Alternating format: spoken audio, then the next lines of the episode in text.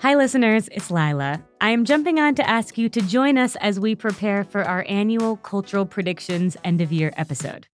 So, every December, going back to when we put this show out as FT Weekend, I invite FT Weekend magazine editor Matt Vella on, and the two of us chat through your cultural predictions for the following year.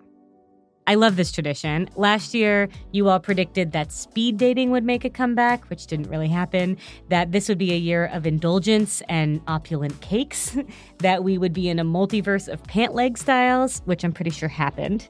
And now we're looking into 2024, and we're doing it all again.